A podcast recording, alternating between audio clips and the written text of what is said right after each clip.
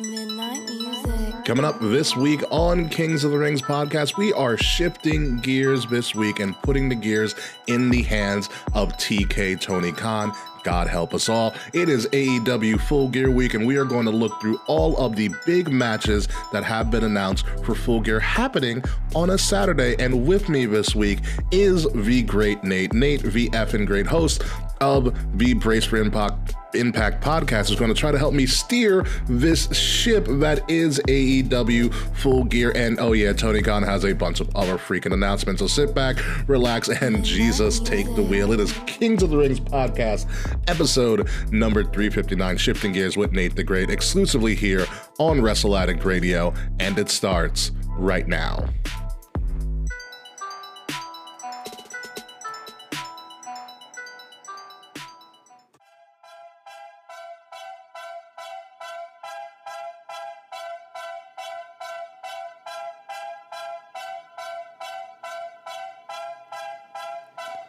Well, hello, everybody. How are you today, folks? Welcome to a live episode of Kings of the Rings podcast, episode number 359, Shifting Gears. I am your host, King Ricky Rose. Thank you for joining me again on this lovely Wednesday night, November 15th, 2023. If you like what you're seeing, or if you like us just in general, please like, share, subscribe, leave us a 5-star review, or just leave us a review or a comment in general. Buy some of our merch. I'm wearing some of my great merch right now. Links to all of that are in the description below. We have a really fun episode for you tonight.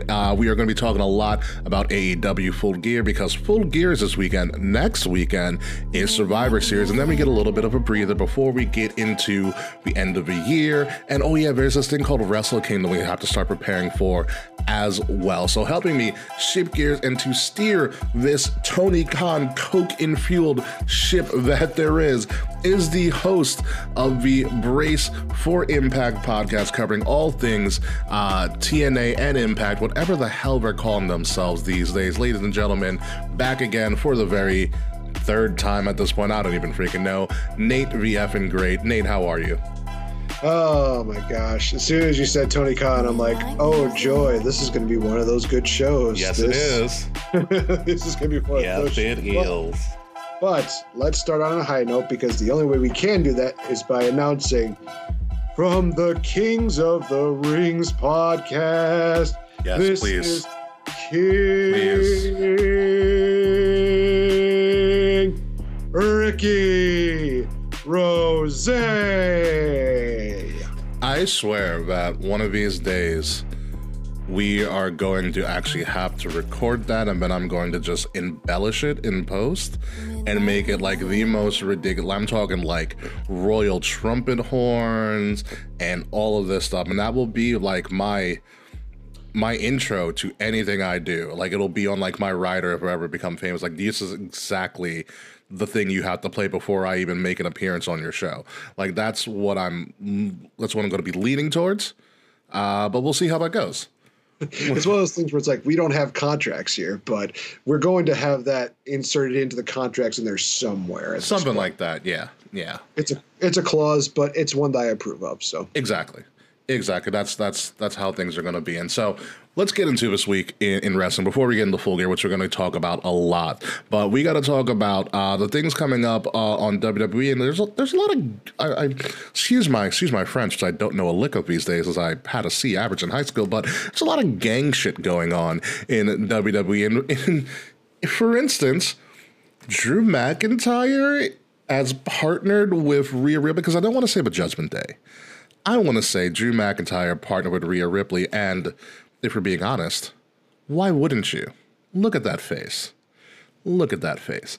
It is not going to be the intro of Tales of an Epic Nature, Mr. Prats. I have something completely different for that whenever that returns. Hint, hint, wink, wink. But Drew McIntyre has sided with the Judgment Day, potentially being their maybe fifth member for War Games. I mean, there's only been one War Games match announced, and it's 4 participants on each side. I know War Games has fluctuated between 4 and 5 throughout the last couple years whenever War Games has decided to rear its head, either in NXT or on the main roster. But with War Games so close, and it being in your backyard, Nate, Chicago, which I'm, if I really get bored, I will drive up there to Chicago as a big if, but I have a lot of friends where I can stay, so I don't care at this point, and I bought my car, so I don't have to care about mileage. Do you believe that Drew McIntyre will be the fifth member of a Judgment Day War Games team?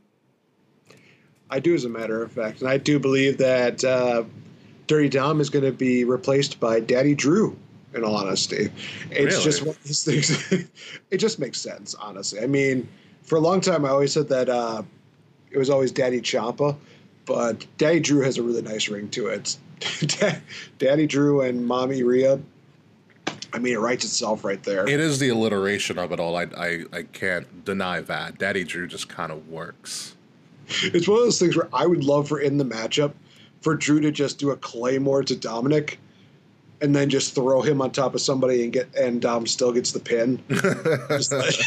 I don't know why. It's just one of those things where it's like it's such a weird thing to do, but at the same time, Drew would be that person and be like, you know, stay away from my lady. Also, make sure we win. That's, all right, so you're saying that Drew replaces Dom altogether, keeping it 4-on-4. Honestly, you know what? I didn't think about that, but honestly, I think that makes even more sense at this point. Interesting. That would be very, I mean, because JD McDonough is now a full-fledged member of a Judgment Day after the longest pledge process I've ever seen. You don't even make freshmen go through that much of a pledge process in college. So you got JD, you got Damian, who is doing things. You got Finn, and you got Dom and Drew. I mean, so let's just say for argument's sake, that Drew becomes the fifth member of Team Judgment Day, which is kind of weird, but I'm fine.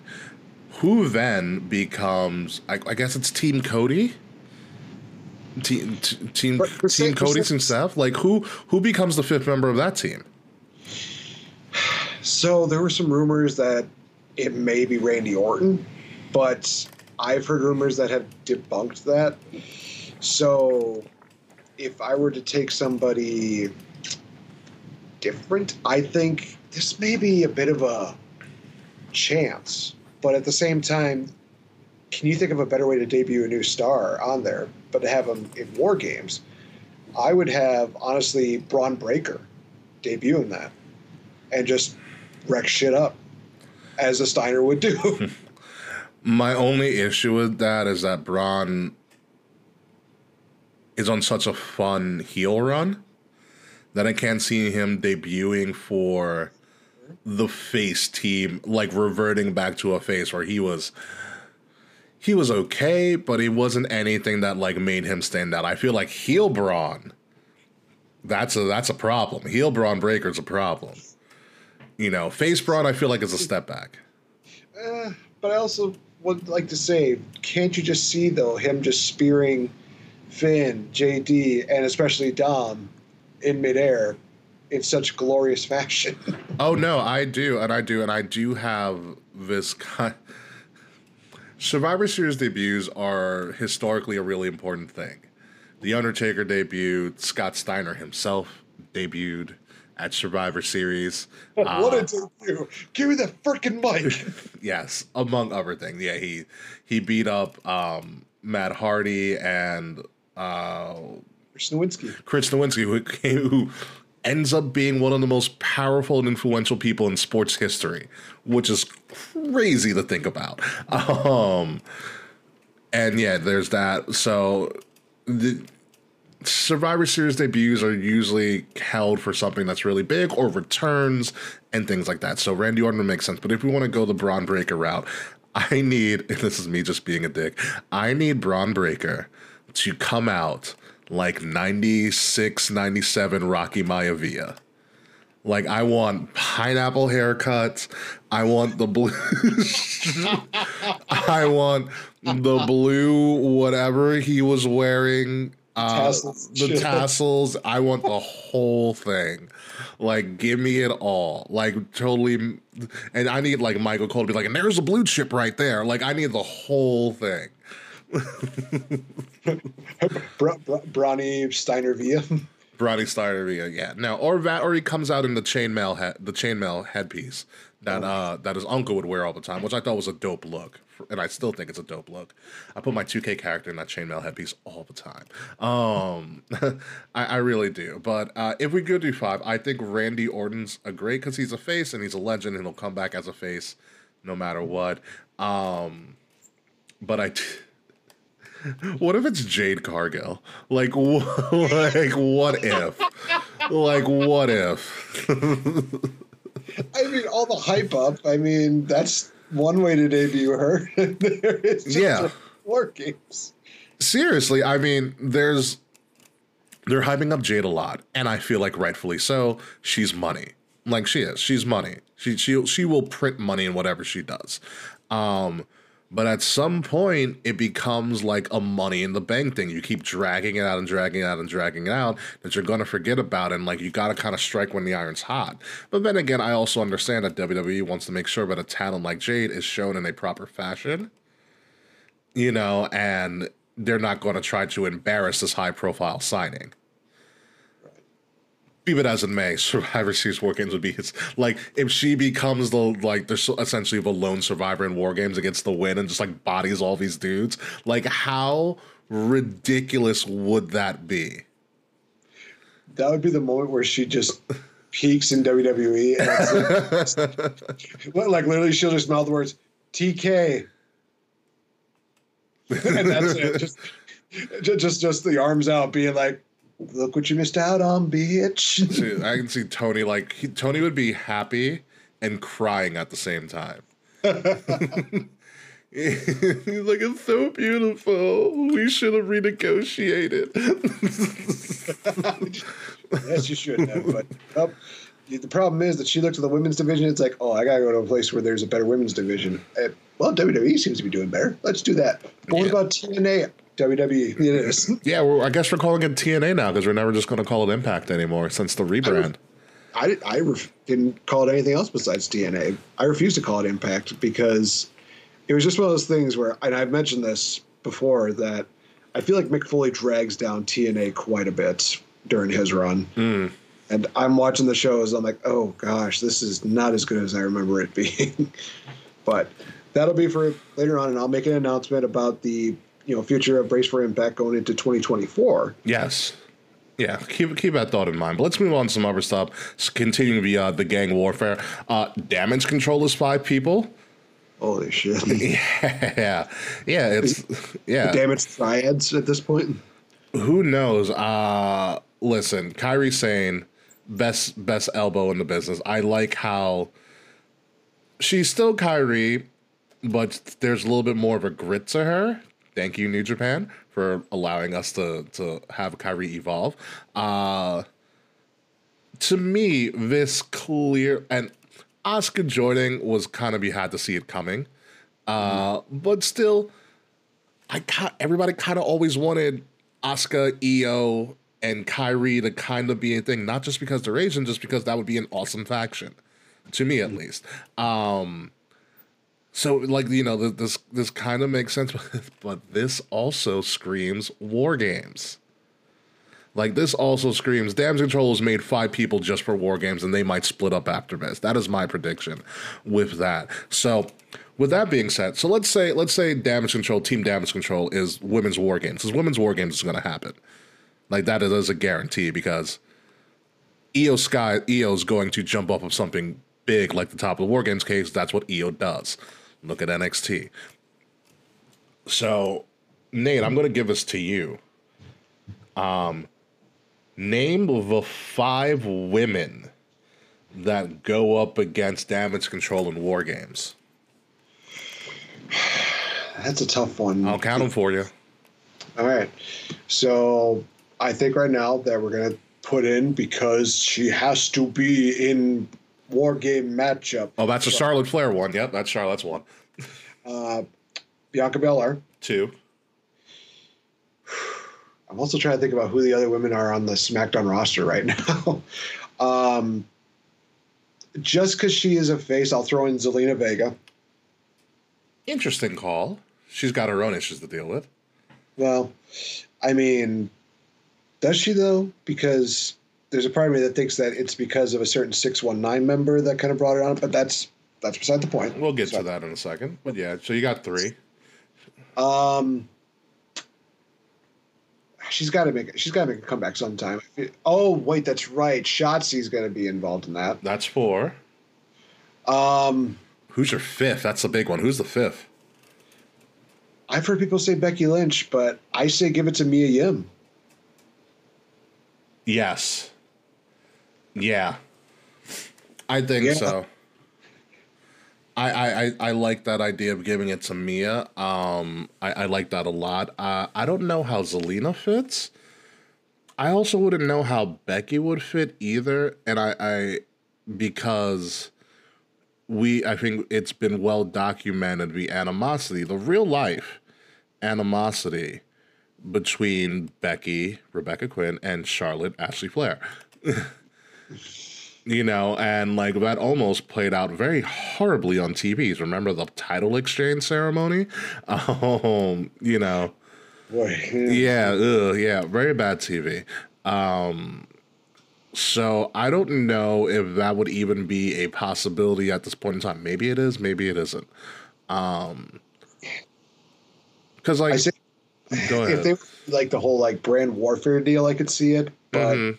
I think that with them now having general managers that are establishing, no, we have brands, we have our exclusive people, they need to do it. It just makes more sense to keep it that exclusive deal. So if you have it to where it's like brand exclusivity, Raw gets men's war game, SmackDown gets women's, I'm all for that. Yeah, I'm all for it too. But if they try to like, you know, put somebody from a different brand in there, then they're basically saying, we're still saying F you to the brand split. Sense. And people have complained about that. Yeah. So it's going to be interesting, especially with everything that's going to go down with, especially with the Raws, the biggest TV deal that's still in limbo is the Raw deal. Because NXT has a new home, excuse me. NXT has a new home. SmackDown has a new home. We're just waiting for Raw's new home, if they even are going to get a new home. So that'll be very interesting. Dakota Kai, oh, good call. Good call, Sir Charles. Welcome to the show. Dakota Kai is not healthy yet. Dakota Kai will not be ready for War Games. So because I forgot, that knee is real messed up. So that actually it could be women's 4-on-4. Okay. Which then if you eliminate Zelina, that makes sense. Yes. Okay, totally forgot that. Thank you for that addition, Charles. That's right. Dakota Kai is not going to be ready until I think early next year. Like we're talking like middle WrestleMania season next year. She'll be wrestling. Like if she wrestles now, it would be really weird. Because from what I've heard, that knee is tore up from the floor up. Like it's not looking good for her. I'm hoping it's not a situation where it ends her career because... I don't think it is. It's just one of those things that they're just like, take your time. I hope so. But you know, at the same time, I feel like with the different person at the helm, I feel more confident that Dakota Kai is not going to be asked, okay, so you got about 3 months of recovery. We're going to put you on tonight. It's fucking Xylee. Yeah. Oh, why? Oh, it's fine. It's just going to be like one kick. And then one kick later, her knee is still messed up. I love the Xia Li run. She's becoming the new Mike Tyson, and I freaking love it. Justice for Xia. That would be great. So let's move on. So it could be a women's 4-on-4, too, which would be very, very interesting. Also, more gang stop. And now we have infighting between the one gang. Yeah, I love this photo, too. Santos, if we all watched Crown Jewel, deliberately, and no one can tell me different, deliberately left those brass knuckles there to take out Rey. Now, I'm not saying he's in cahoots with Logan Paul, who is trying to pawn off the United States Championship. He literally brought the U.S. title to a pawn shop and tried to get it appraised. But this seems to be a bigger story. Kayfabe aside, Rey Mysterio needed knee surgery, and so you wrote him off. But this was coming anyways, I feel like. Mm-hmm. And to be honest with you, Nate, I like it. I always thought NXT Santos, when he was running Legado, was a fantastic character. And the LWO thing was perfect. It was good. But I think looking back at it now, Rey's out to 2024. Yeah, knee surgery takes a long time. I think looking at it now, it kind of, and maybe they felt like it wasn't ready, but it kind of pushed that Santos character to the side. He kind of became, kind of just became a guy. You know, where in NXT, you look at Santos and you're like, this could be the guy. Instead of a guy, he could be the guy. And now, hopefully, this gives Santos a time to shine, especially as that very cool kind of Don Santos Escobar that he was cultivating in NXT. And, you know, get knee surgery, Rey. Do what you need to do. What do you think of Santos potentially taking the helm here? Love it. I think that Santos definitely needed a bit of a rebrand, and I do think that we are eventually going to get probably Santos versus Rey Mysterio on a big-time pay-per-view. Probably not at WrestleMania if that's going to be knee surgery, because we know our history with Rey and knee surgeries, and they, like we said, take a while. Yes, they do. And it's kind of funny that now I'm just realizing, oh, wow, so when Rey Mysterio loses big, it's because he's got to get surgery on his knee. Oh, my gosh, this is a weird trend. He lost his world title because he needed to get knee surgery. Oh, well, he lost this title because he needed knee surgery. Oh, he's losing this big matchup. But why is he – knees. Oh, got it. No, but it's good. It's good. I think Rey did what he needed to do with LWO, and they're great. And let's see what do when Santos kind of takes the helm. It should be different, but, you know, let's give Santos some time to shine. What's up? I will say this, that if they make this faction a heel, that may be a problem because they're always going to be overshadowed by the bloodline. That is true. It is possible that Santos should go out on his own, which I kind of don't like. But I mean, the big thing here is like, what's the thing with him and Carlito? That's the big kind of thing you have to solve at the moment to see where this is going to go. And yeah. I like it. Carlito versus Santos. I'm all for it. Let's move on and let's actually shift gears, to what we all came here for, probably. What we all came here for. But yeah, it's AEW Full Gear is happening this week, and it's actually happening on Saturday. And I don't remember any time where an AEW pay-per-view has actually been on a Saturday. I like the move, but however, because it's on Saturday, a couple of things are changing. Usually, Saturday is filled up with this show called AEW Collision. So Collision, oh, that's right. Collision is not happening on Saturday. What's going to happen? Oh, no. What's going to happen is that on Friday night, you are getting Rampage and Collision. Oh, it's worse. Oh, no. Yes. Yes, on Friday night, you are getting Rampage and Collision leading into Full Gear the next day. Be it as it may, this is late breaking. This happened a little bit earlier. This happened a little bit earlier, a couple of hours ago before we started recording.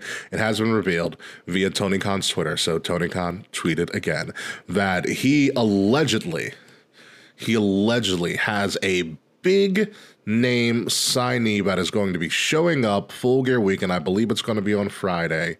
Collision versus SmackDown. I know who's winning that one.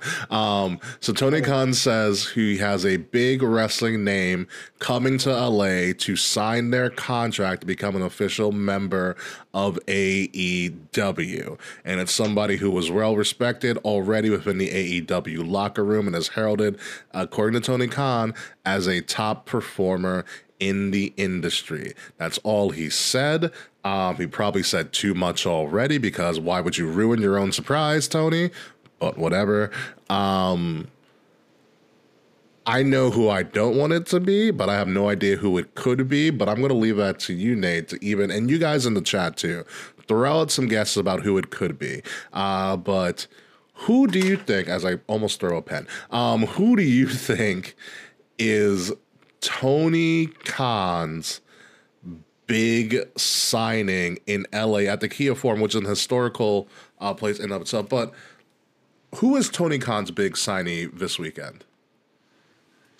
I do know that if it's All Red Everything, I will lose my shit. If it is Eva Marie, I will be the happiest person in the world.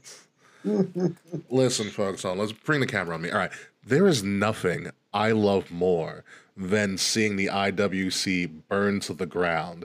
And Eva Marie heralded as a top performer in the industry, and signing her contract in LA on AEW TV would make me cry tears of joy as one of the greatest things I've ever seen in the history of wrestling, just because I want to see the IWC burn to the ground. And that would start the flames off once again.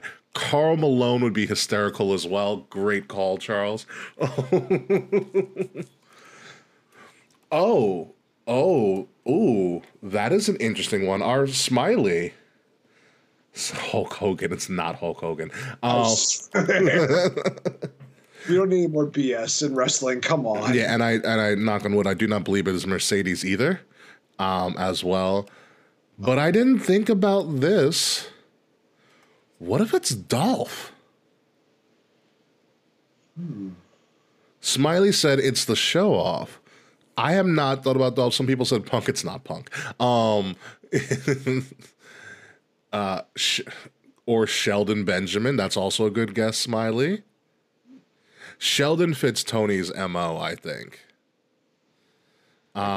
Mustafa Ali. I don't think Mustafa's showing up on AEW.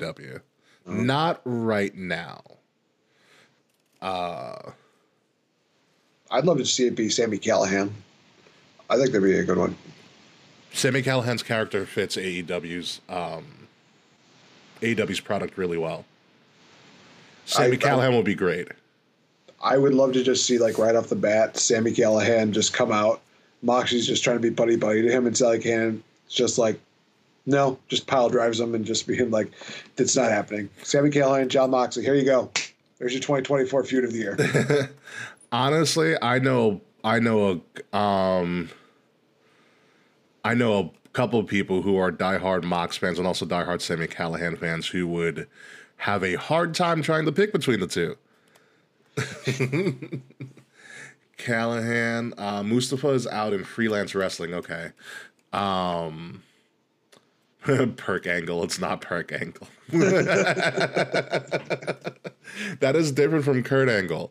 That is, let's get that clear. There is Kurt Angle and there is Perk Angle. I do know the difference, Fred. There are two completely different monsters. Okay, and I don't think either of them are showing up on AEW this weekend. Dolph, I think, is a good one. Sheldon's makes sense. Sami Callihan is a good one as well. Who else would just be just like out there? Watch it be like Dana Brooke. Dana Brooke, Lacey Evans, all of them. It just reaches a point where when he says special announcement, you're going to get either something good or utter disappointment. So I'm not throwing that away. We're being like, oh, it's not Dana Brooks. Like, you know what? At this point, Tony Khan doesn't know how to do a special announcement anymore. It's probably going to be a disappointment. Here's the thing with Tony Khan's special announcement. They're not special anymore. No, because they happen every week. They happen all the time. Yeah, I don't care. I mean, Ospreay is also a good guess as well, because Ospreay is still out there, and Ospreay is now open to being more confined to the States, which good for him. Flip's not going to CMLL. I'm going to say something that's going to piss a lot of people off, and I really don't care. Speaking of CMLL in Mexico, it goes against everything Tony said as a well-respected wrestler in the industry. What if it's Tessa Blanchard? Oh, boy. I think other than Eva Marie, that would be the moment where the IWC would just be like, are you fucking kidding me? Eva Marie would be funny.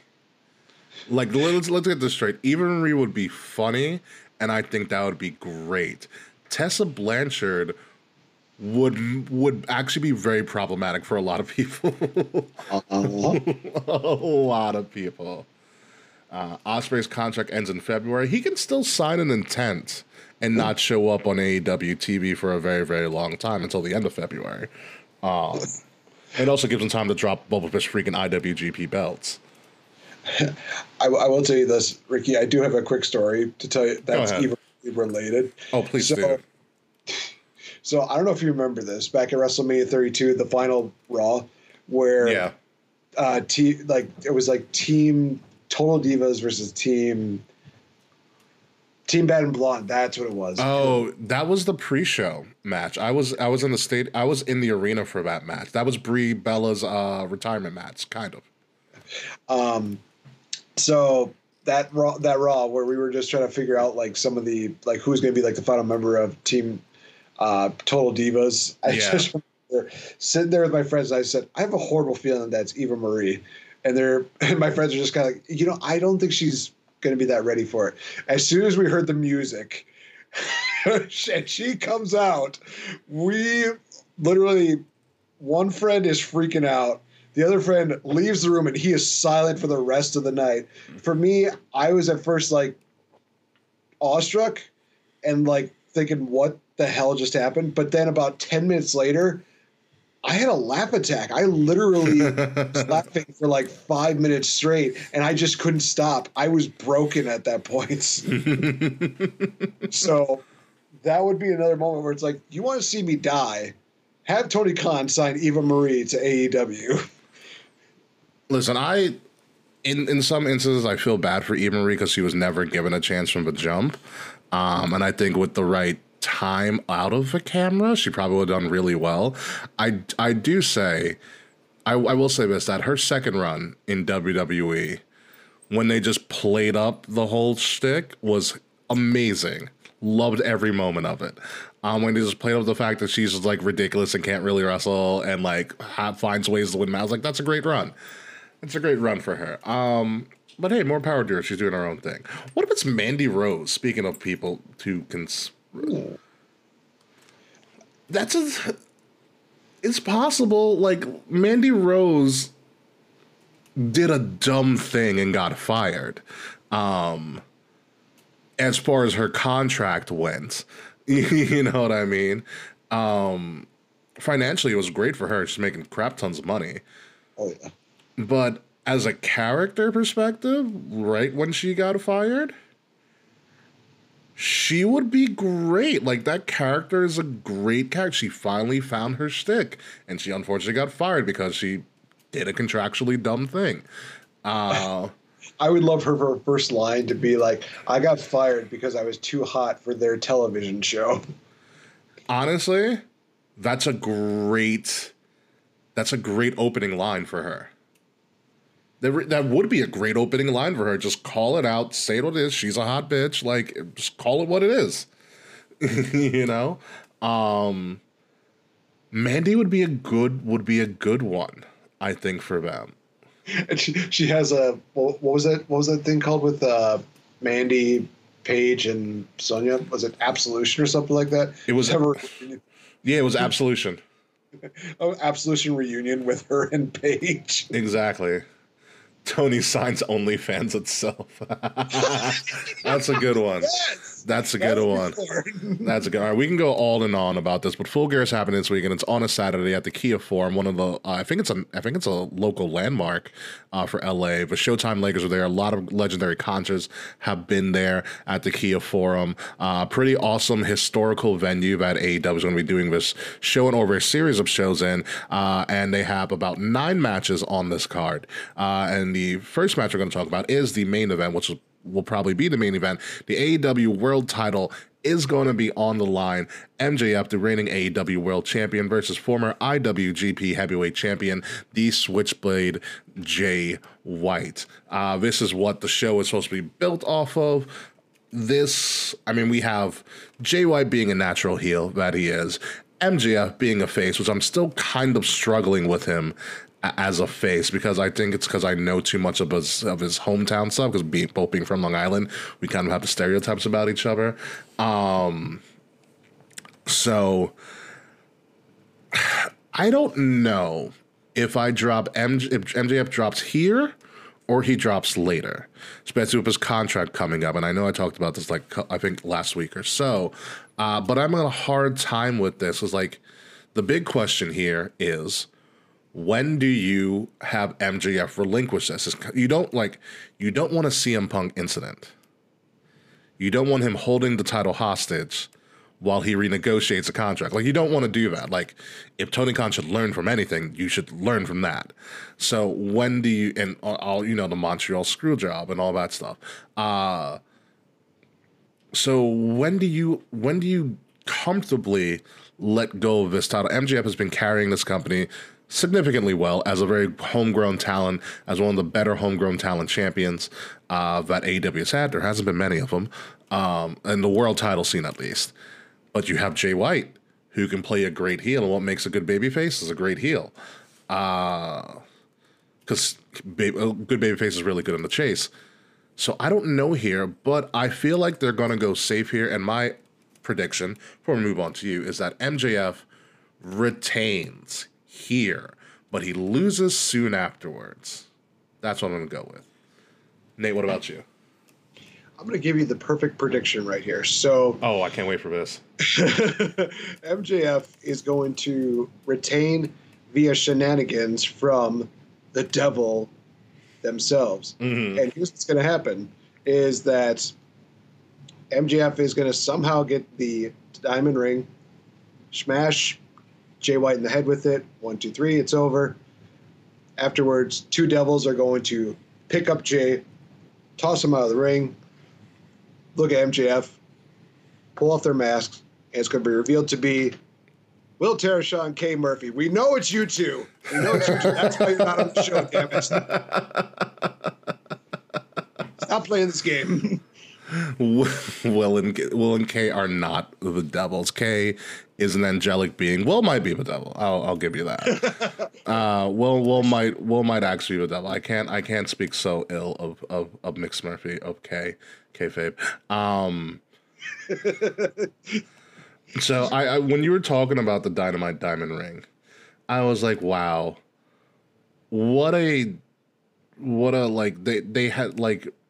When AEW first started, there was, I thought, the Dynamite Battle Royal and the Dynamite Diamond Ring was going to be something of significance. And it's not.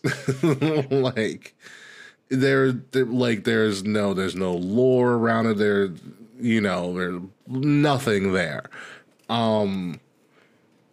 And so why even use it at this point? It's kind of just one of those things, like, if you've been watching AEW from the beginning, you know what the Dynamite Diamond Ring is about.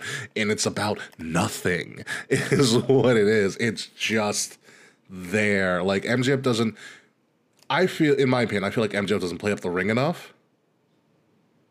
Like, he never really brings it up. He doesn't really talk about it. Like, it should be this ongoing, it should be as iconic as Regal's Brass Knucks or Foley's Sacco. You know, I could pull a dick move and say that that's the only diamond ring that he's going to have on his life ever, but it's out there now. I'm sorry, guys. True. But yeah, so we're both going MJF here by nefarious means, because that's what MJF is doing. But the bigger question is, as you kind of already alluded to, who is the devil? It's Will. We know it's Will. Yes, but in terms of AEW's kayfabe, it is not Will. But who could legitimately be the devil?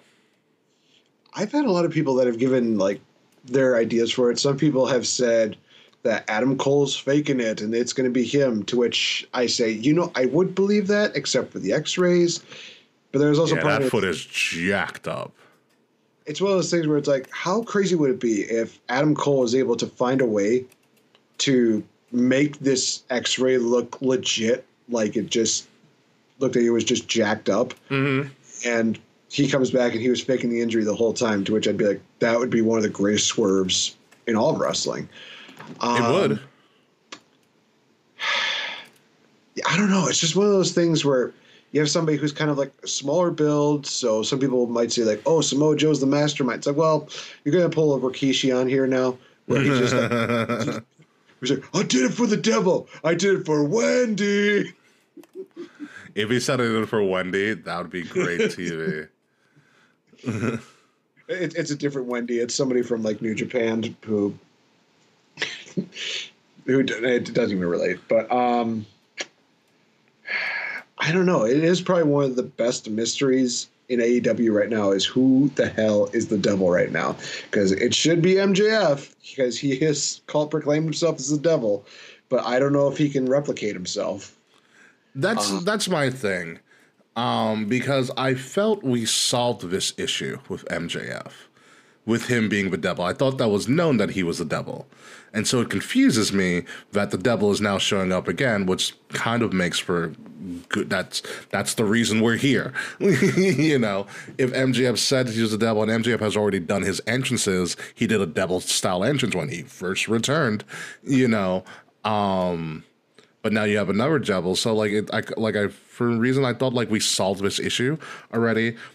I sadistically kind of hope it, but I don't want it to happen. But this has, if done incorrectly, this has the potential of being the higher power storyline. I think I know where you're going with this.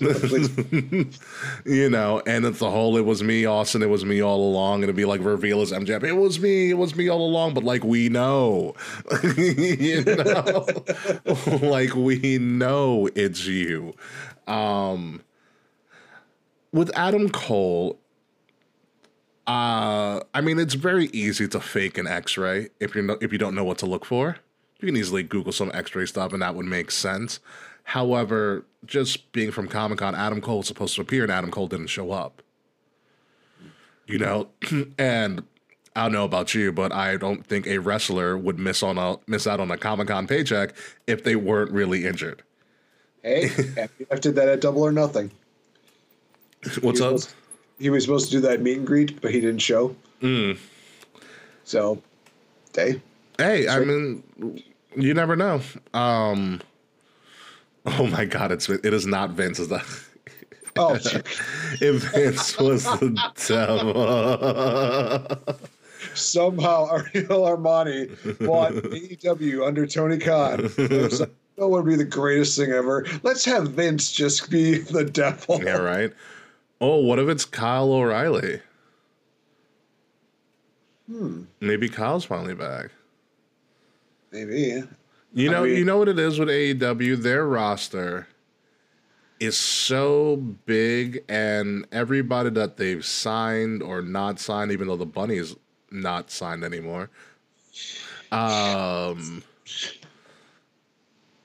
Everybody that's signed doesn't always show up on AEW TV. Sometimes the relegated is ROH, who doesn't have a TV deal, which is a bad move because I don't want to watch Rampage. I'd rather watch Ring of Honor. You know, and so you don't really see them. It's kind of like it's hard to establish who's where in AEW.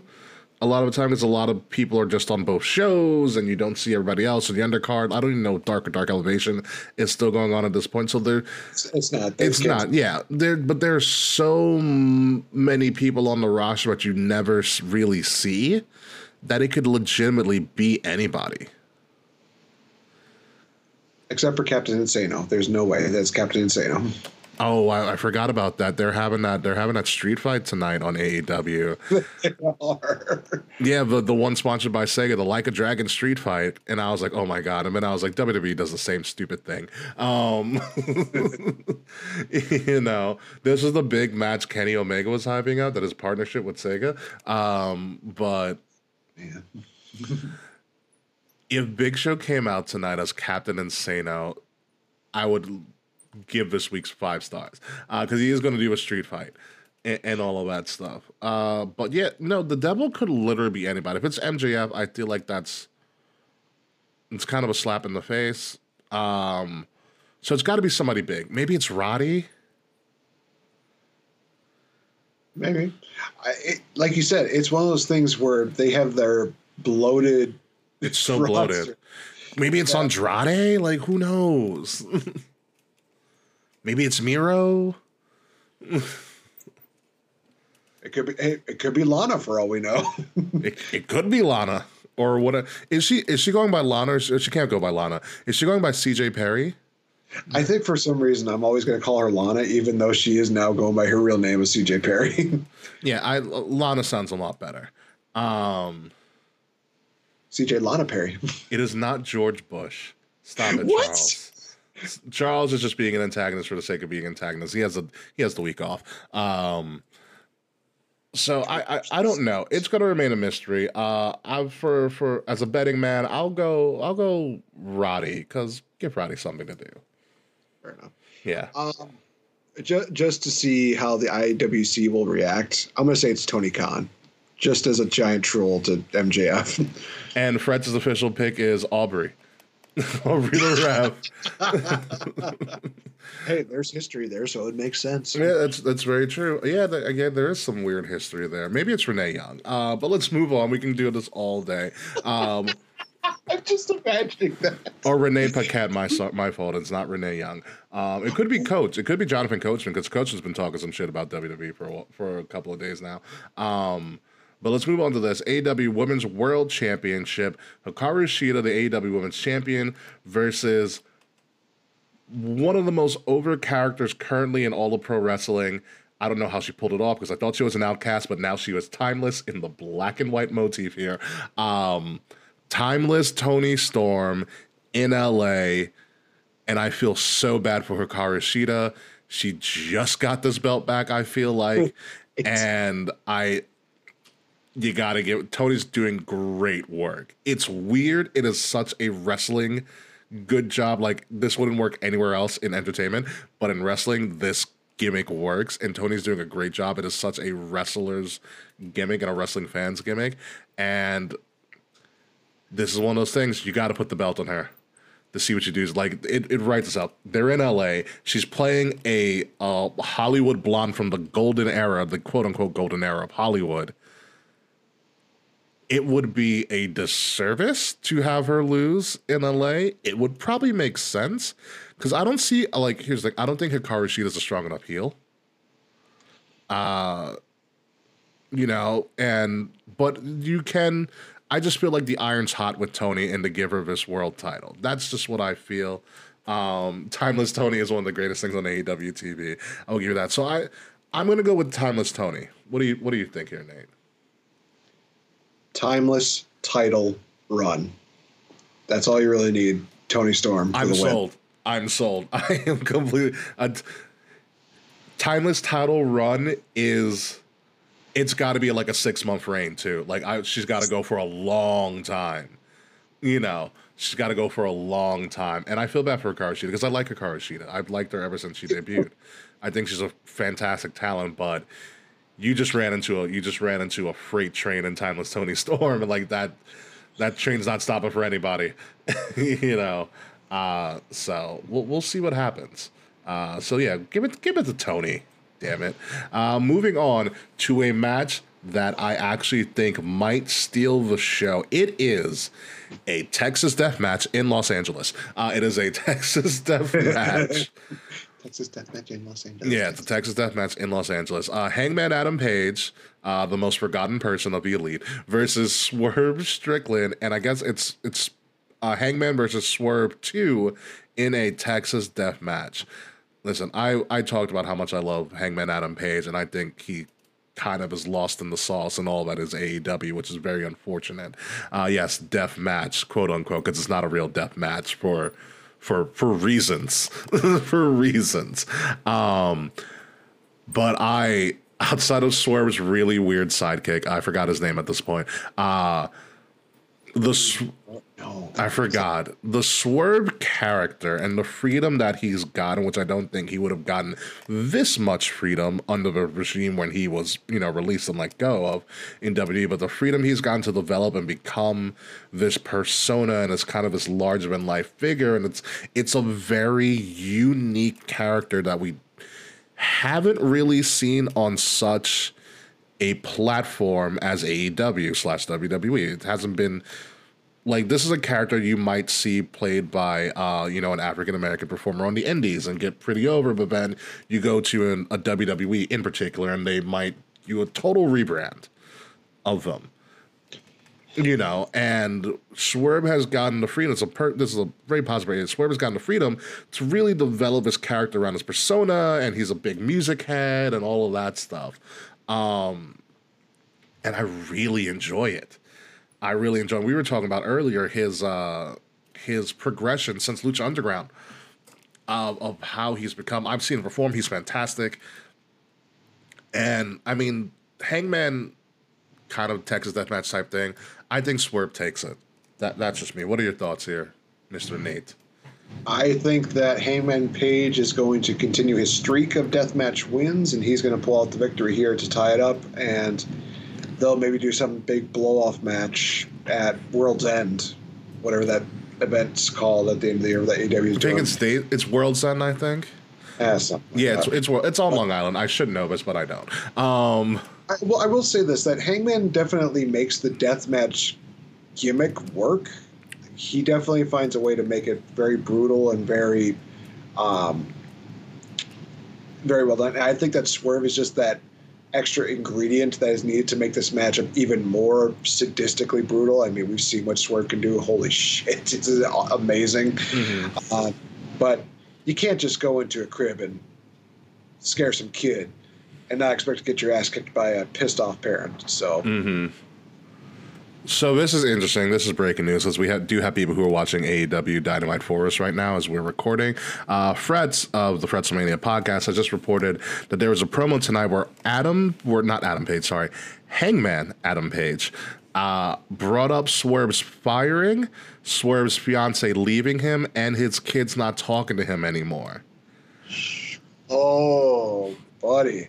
And he also mentioned Hangman Adam Page has also said that Swerve will never make it to the big time. I might have to watch this promo at some point. This solidifies my choice that Swerve is going to annihilate Hangman Adam Page on Saturday. If there is a match that I really want to see, it is this match here. Especially if what Fretz is saying, those promos are legit. This has become a marquee match. And I did not know Jesse Kamea, because he was engaged to Jesse Kamea, the former NXT talent. I didn't know Jesse left him. That is very big news. And to have that be revealed in a promo is, that's a lot. That's a big one. So this has become a much bigger match. You know something that I don't know, Smiley, and I'm going to have to pick your brain about this off air. Or we can talk about it next week when you're on the show. Surprise, surprise. But yeah, Swerve, Page, Texas Deathmatch. This will probably steal the show. This is a great AEW style match. Let's move on to another match that could potentially steal the show, but I don't think it will. We have the AEW International Championship. Cassidy, Moxley, 2 again. They had a great showing the first time. It seemed kind of weird that Moxley had dropped so quickly, or that Cassidy had dropped so quickly, or whatever it was. They hot potatoed the international title for a little bit. But now we're doing it again. Everybody's healthy, I think. So this should be fingers crossed. This should be more definitive. For me, this is a toss-up, and until my mind changes, I'm going to defer to you, Nate, so you can figure this out for me. I'm going to go with Cassidy on this one, because I really don't think that Moxley needs the international title, and I feel like there is somebody else that could take the title off of Cassidy and make it get that prestige again. I mean, Cassidy has done a great job with that title, no doubting that. Yeah. But I think that there's another person that can definitely elevate it more on the heel side of things, and that's Tenosuke Takeshita. He wins here, but he's going to drop the belt to Takeshita down the line.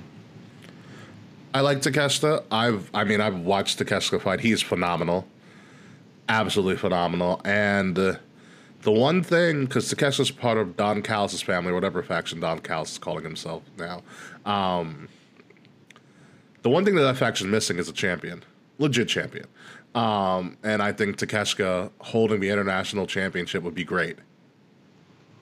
Absolutely great. Cassidy upsets and goes Super Saiyan.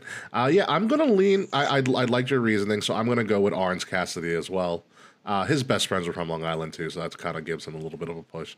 Nothing against Mox, but at this point, what the hell else is Mox going to do with AEW? He's chilling right now. He'll just go and blade himself in the comfort of his own home. It's fine. Something like that, you know. It's, you know, it's on an off day. You know, it's what he does. But yeah, let's move on from this.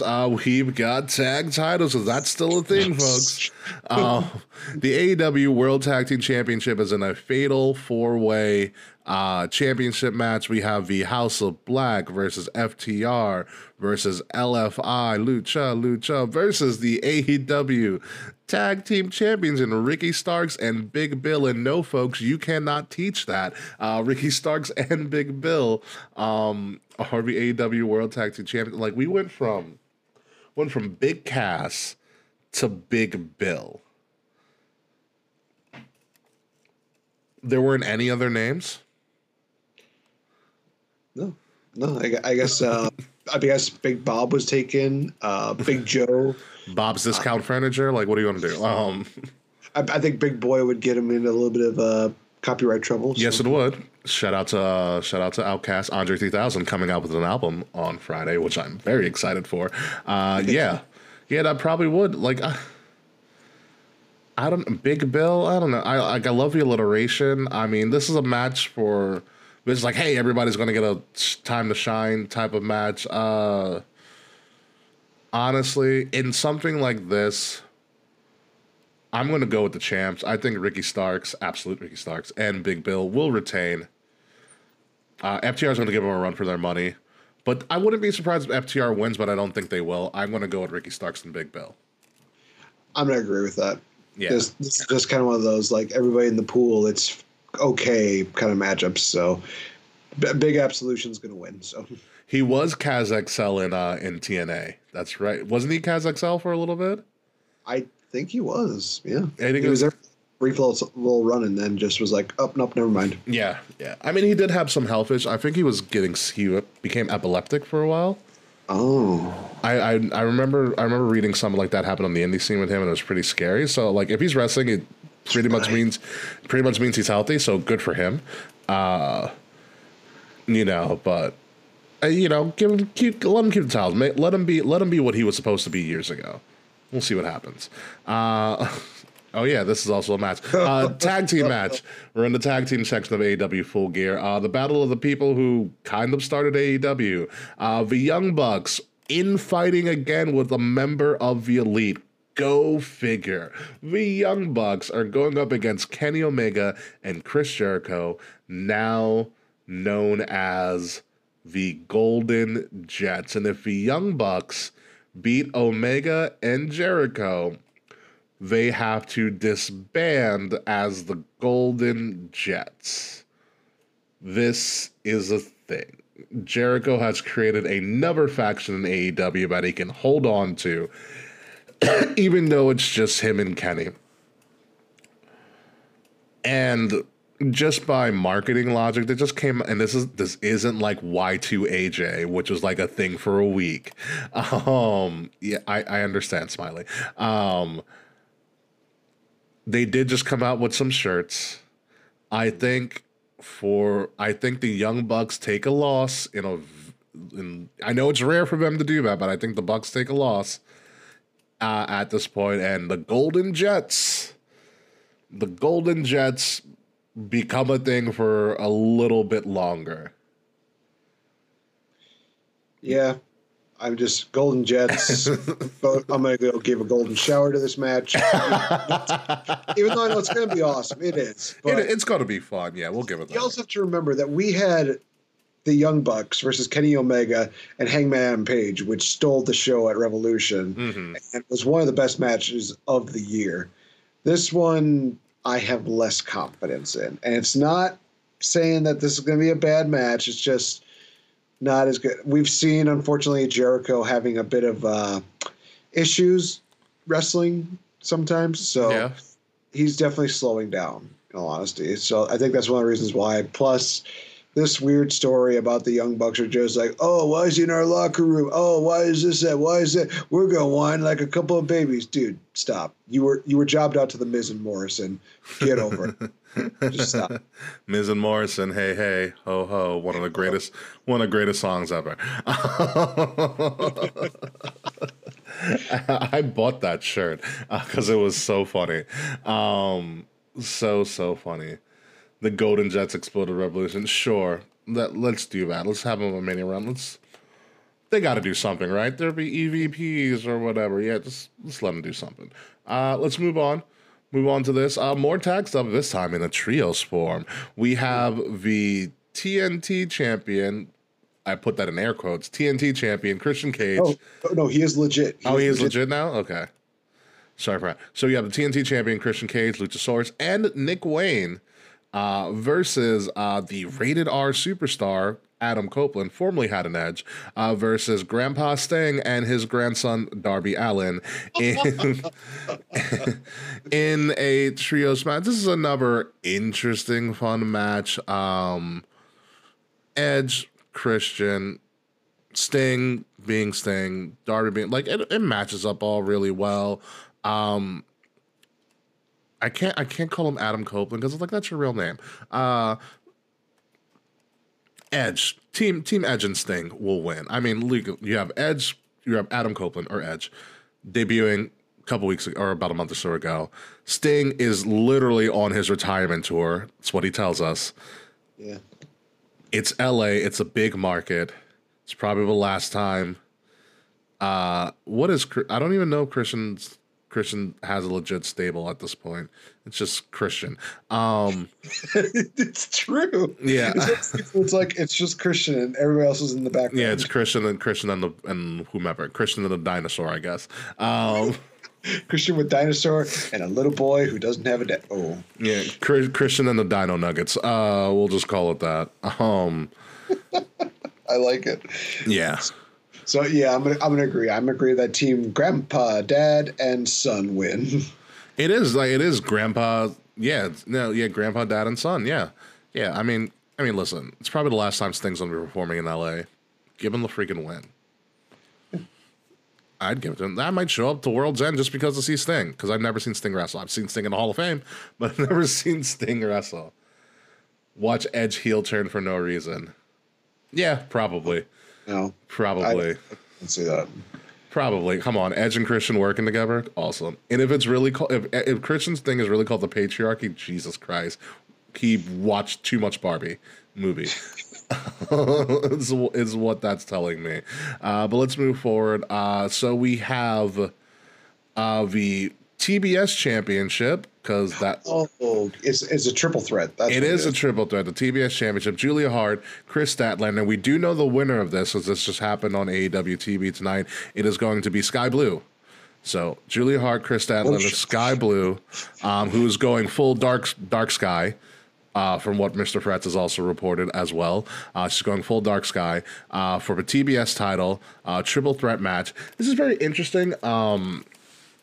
Especially because when I was researching this match, I was like, oh, yeah, Julia Hart's wrestling now? Oh, yeah, Chris Statlander still has that title. Like, after Jade left, this title has just gone by the wayside.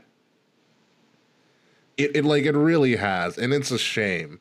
It really is a shame because Chris Statlander's a great talent.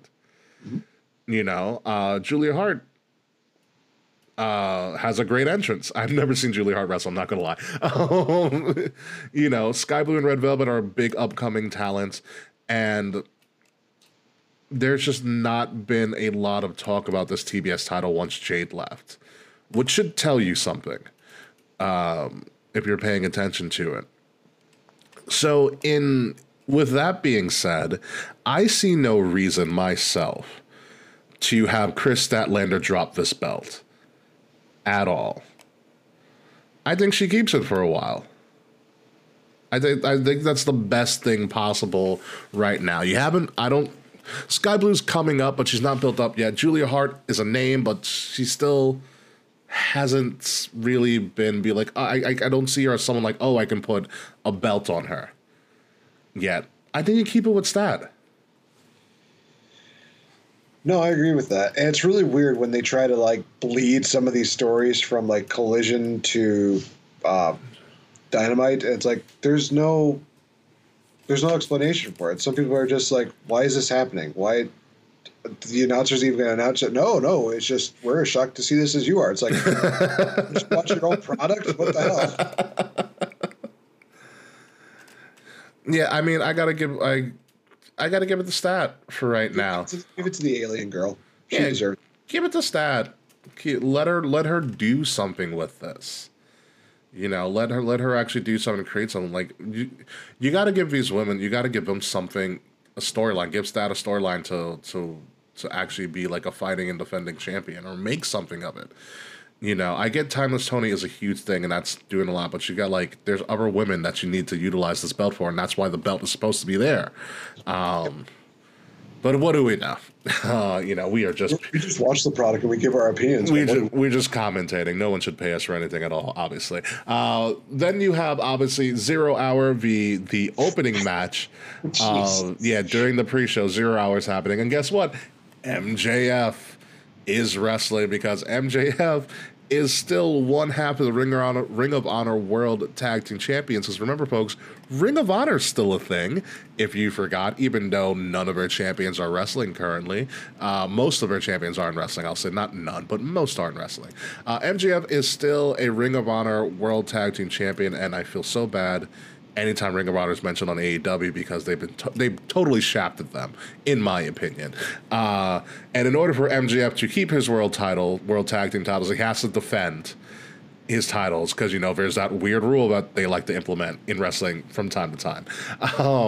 So he's going up against the Guns, and he's going to have a mystery partner, or he might go at it alone. So do we get a really big surprise during Zero Hour? AEW is kind of notorious for this with the Casino Battle Royals, and whoever the Joker is are usually big surprises.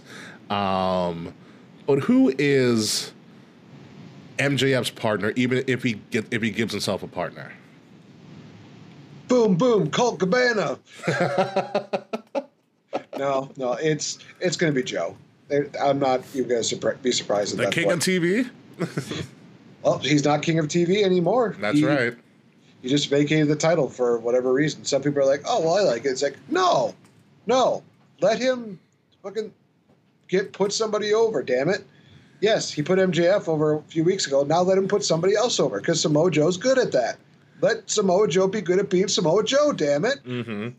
You know what he's also good at? Playing characters. Like, if you ever watch Twisted Metal, he's fantastic.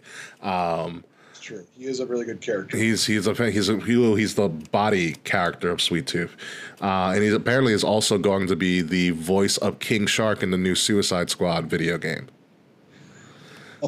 So he's King Shark in Suicide Squad Kill the Justice League, which is coming out next year. You know how little faith they have in Keith Lee to not have him beat Joe on his birthday. And then have Joe drop the title right in front of him after beating you. It was so funny, because I literally said to my friends, I want to see more Keith Lee and Samoa Joe, because this was pretty good. And then when Samoa Joe dropped it, I'm like, what the fuck? Are you kidding me? Yeah. They couldn't have at least given Keith Lee. I understand the guy has some health issues, but it seems It seems like he's doing better. But I agree, you couldn't have given, like, the guy a bone and let him have the TV title for a while? Because I wonder if he... I mean, I know the health issues have been a thing for Keith Lee historically, and I think that kind of screwed up a lot of his WWE run, besides the fact that he was a little bit difficult creatively, which is arguable about some stuff that they wanted him to do and whatnot. Like, I kind of get it. But I wonder if those same things are hindering him in AEW/ROH. Not the help stuff, because the help stuff is always going to be obviously an ongoing issue, but like his ability to be a collaborator with the writing team and whatnot. I didn't think about that, and that is a good point. I mean, sometimes you have to be a team player, but at the same time, if you know something's crap, you definitely should say that it's crap. Yeah. Yeah. So, you want me to do well with a pooper scooper? I don't think so. Yeah. You know, but there's always that line that you kind of have to toe between, like, you know, you gotta know your limits. You gotta know what you're willing to do, and sometimes you kind of have to make some sacrifices if you want to get to a bigger platform. And I don't know if Keith Lee is willing to do that. It's one of those things where it's like, hey, go out there, have a good 10-minute match, but just know that you're not winning. If somebody's gonna complain about that, it's like, dude, you're still giving 10 minutes. You're on TV. Yeah, you know, make the best of TV. You know, but be what it may, back to this tag team title dispute. I don't care who it is. I just need them. Like, if it's Samoa Joe, perfect. Because Samoa Joe, last time he showed up on AEW TV, I don't know if he's on right now, he said he's dropping the Ring of Honor television title. He's no longer going to be the king of TV. He's going after the AEW world title. So it would be perfect for Samoa Joe to team with MJF and screw him over so that he drops the World Tag Team Championship to the Guns, which... There is no reason your main eventer should be doing double duty. Like, I commend you, MJF, for doing this. I think it's great. He's young enough. He has the he's healthy enough. He has the physicality to run two big matches in a row like that. Like, good for him, because it got a lot of, you know, you get a lot of downtime. But at some point, you are the main champion of the company. It becomes more and more of a risk every time that he does double duty on these big shows. Risk of injury, risk of something weird happening, you know, and there is no reason for him to garner such a, in my opinion, such a minor storyline as compared to the big storyline, because he is the main story of the program of AEW. Why are you doing this? You know, give his Ring of Honor tag titles and the spot to either defend or win these tag titles to two other people who could use the time. And it is, and you're right, Mr. Fretz, it is a problem of overexposure. If you want to be the main eventer, stop doing the opening. Like, I get you're either first or you're last, and if you can do both, props to you. But you're the main event for a reason. You are the highlight of the show for a reason. Why are you overexposing yourself? I do agree with that, Mr. Fretz. So at this point, fingers crossed, I'm going for the Guns. Give the Guns something to do. I think they've earned it. What is your official decision here, Nate? I'm going to give it to MJF and Joe, just for one reason. Mm-hmm. I don't think that they should drop the belts to the Guns. Okay. I think they need to drop it to the Kingdom. Fair. Give it to an actual ROH team. Yes, I get that. I know. It's like, give it to an actual ROH team. Yeah, I get that. Tony Khan, I'm looking to be a creative guy. Call me. Seriously. Honestly, because, like, I don't know how good I would be creatively in the world of pro wrestling. I have some ideas, obviously. That's why I have a podcast.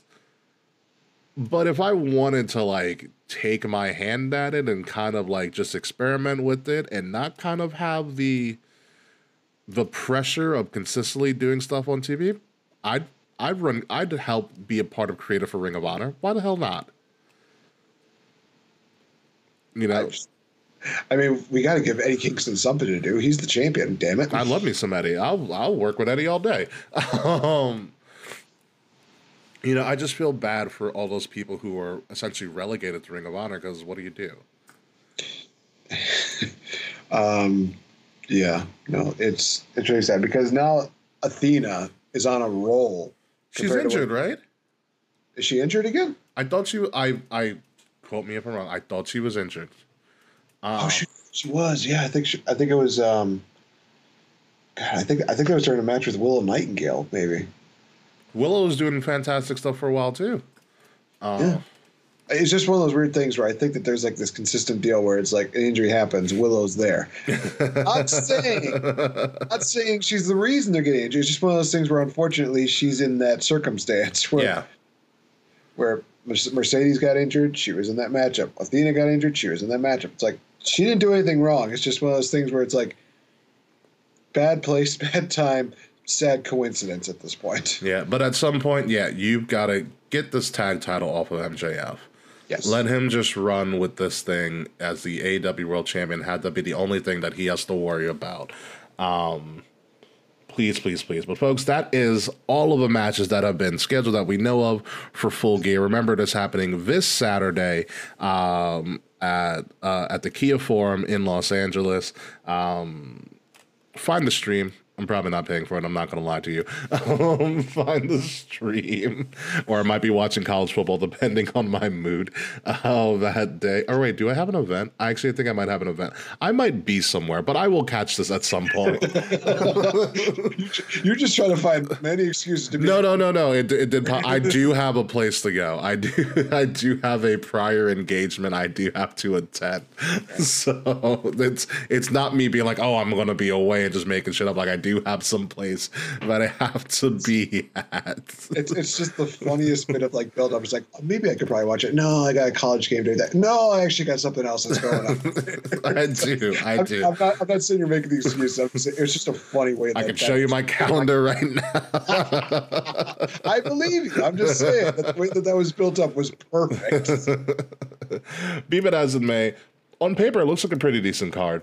And so we're going to try to crown this. How good do you think this pay-per-view will be? 1 crowns being the worst thing in the world, 10 crowns being the greatest show of all time. For me, I think that this show will probably do a... Because I gotta leave room for whatever AEW bots that might happen, because I'm so used to being like... Right. That's the thing. My fear with a long fear I've had with AEW is that they have a problem sticking the finish. That's always been my AEW thing, is that they don't stick the finish. A lot of the stuff in the middle that they do, great stuff.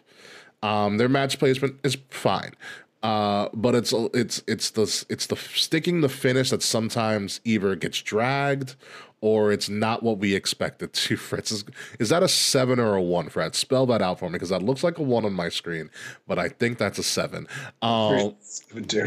Yeah, I'm pretty sure it's a 7. But so for me, I am going to also give it a 7.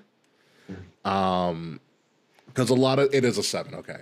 A lot of it really depends on, for me, because I think the signee reveals themselves on Friday during Rampage, Collision, whatever the amalgamation that is. So that's going to be off the table.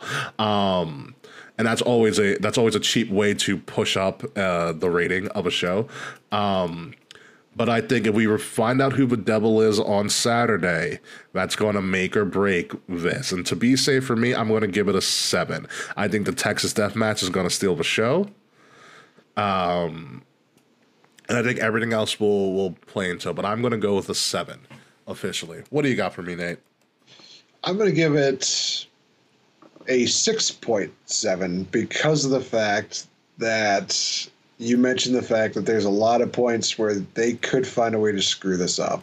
And unfortunately, yes. There are some matches that I'm looking at, it's like, I am not having faith in how they're going to end this. I feel like we mentioned the triple threat for the TBS title. That's probably going to be one of those things where it's like, hey, women are wrestling, but they're not going to give them that much time. It's going to be rushed, yeah.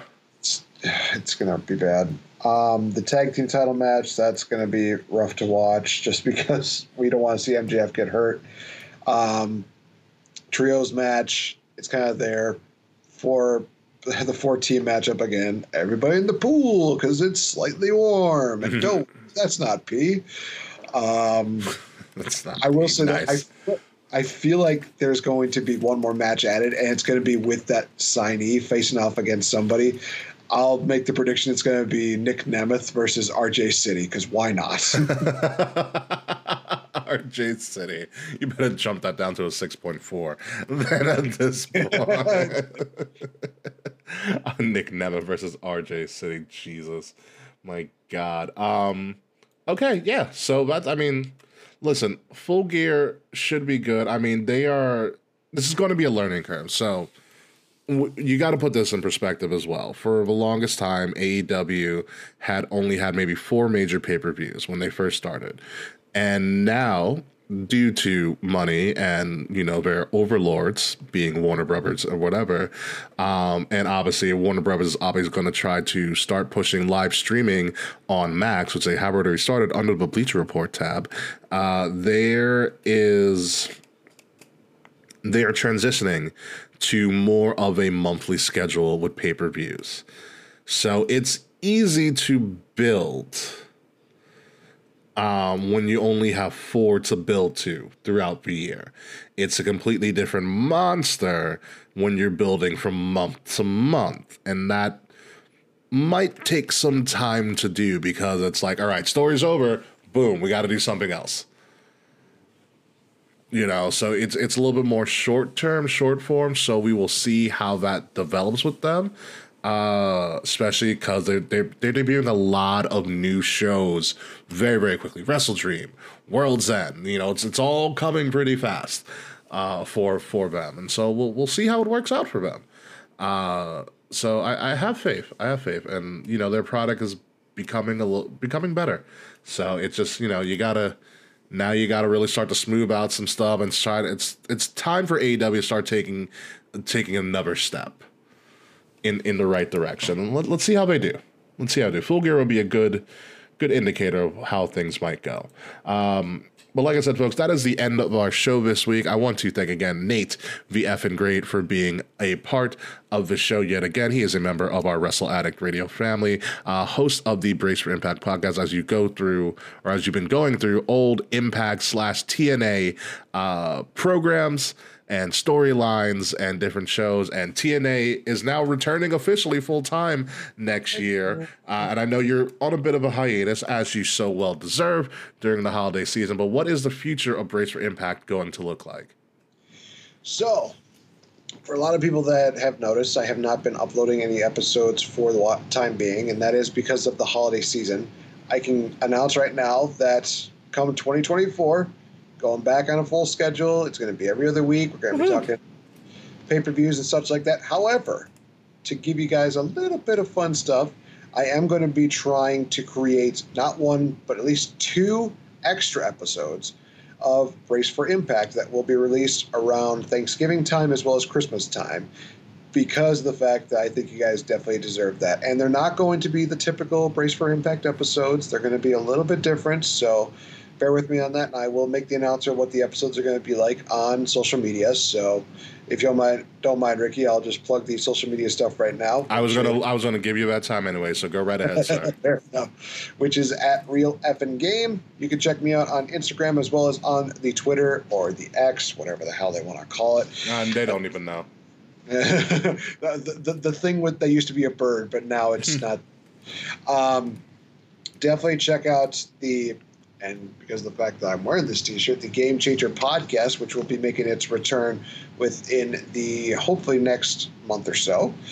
And one of the things that I will say is I've been working with the wonderful King Ricky on a couple of new logos that you might be seeing in the merch stand, possibly in the holiday season. But not get your hopes up. I will say that there is one that I'm pushing for. Hopefully we can get that out by the Christmas time. So.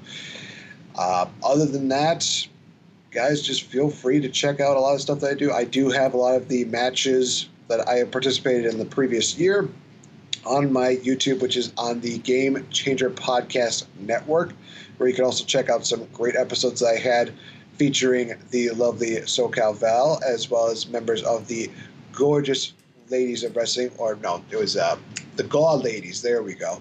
The Gaul, yeah. Gorgeous Lady of Wrestling is Glow, and they're a little bit different. Yeah, they have their own glow, to be fair. They do. So check out those deals. And, hey, if you want to check out some of the archive deals, I was just saying to Ricky that one of these times we're going to have to do another Warfare with the Wrestle Addict Radio deal where we get everybody in to do a prediction battle. Check out what happened last time we did this. It was quite the fun time for me. I don't know. But I know that Will kind of still holds a little bit of a grudge from that. By the way, Will's the devil. Yeah, you know what it is? If we would have known, and if WWE would have promoted that War Games was coming to Survivor Series again, I would have done War Room for War Games for all of us, because we have, YLP, Brace for Impact, Frats, and we would have just done a major crossover show, which we can still do, just not for Survivor Series. Maybe we'll do a Rumble. So maybe it gives you a lot of time to figure things out, because YLP does have to make a return, and he will be coming back very, very soon. But all of that is in the future. But right now, let's get out of here so that I can start going to edit this stuff in the downtime. So, ladies and gentlemen, you have been listening to Kings of the Rings podcast, episode number 359, Shifting Gears, where we shifted the gear and Tony Khan took the wheel this week to discuss all things AEW Full Gear, the devil, who's probably Mephisto for Marvel, and whatever new major announcement signing Tony Khan has for this weekend. Full Gear is this Saturday, with Rampage and Collision happening on Friday. Again, I have been your host, King Ricky Rose. You can find me at Ambassador Biggs across all social media outlets whenever I decide to return. BIGZ Ambassador Biggs. Find Kings of the Rings podcast at KOTR_podcast. Like, share, subscribe, leave us 5 stars reviews. We are found everywhere on social media at KOTR_podcast. A link to all of that is in the description below. If you are listening to us, make sure you're listening to us on Wrestle Addict Radio, the cure for the common wrestling podcast, and follow Wrestle Addict Radio socials at addict_wrestle on Twitter, because I'm never calling it X, and Wrestle Addict Radio, all one word, everywhere else. Again, the links to all of that stuff is in the description below. When we come back next week, or when I come back next week, I'm bringing another Midwesterner, a smiley Midwesterner, and we are going to go to war as we break down WWE War Games, coming to you next week. War Games preview show right before Thanksgiving. So before you stuff that turkey, eat that gravy, and stuff your face with even more stuffing, please make sure to tune in as Smiley and myself break down WWE Survivor Series War Games, coming from Chicago. I brought a Chicago native for War Games, so it is going to be fun. So until next week, folks, and on behalf of Nate VF and Great and the Brace for Impact podcast and Wrestle Addict Radio, this has been King Ricky Rose and Kings of the Rings podcast. Goodbye. Good night. We will see you soon. And oh yeah, I'm forgetting one thing. I probably should have brought him on the War Games to be like our sacrificial lamb. It's Slack. Fuck you, Slack. Fuck you, Slack. Yeah. We'll see you next week.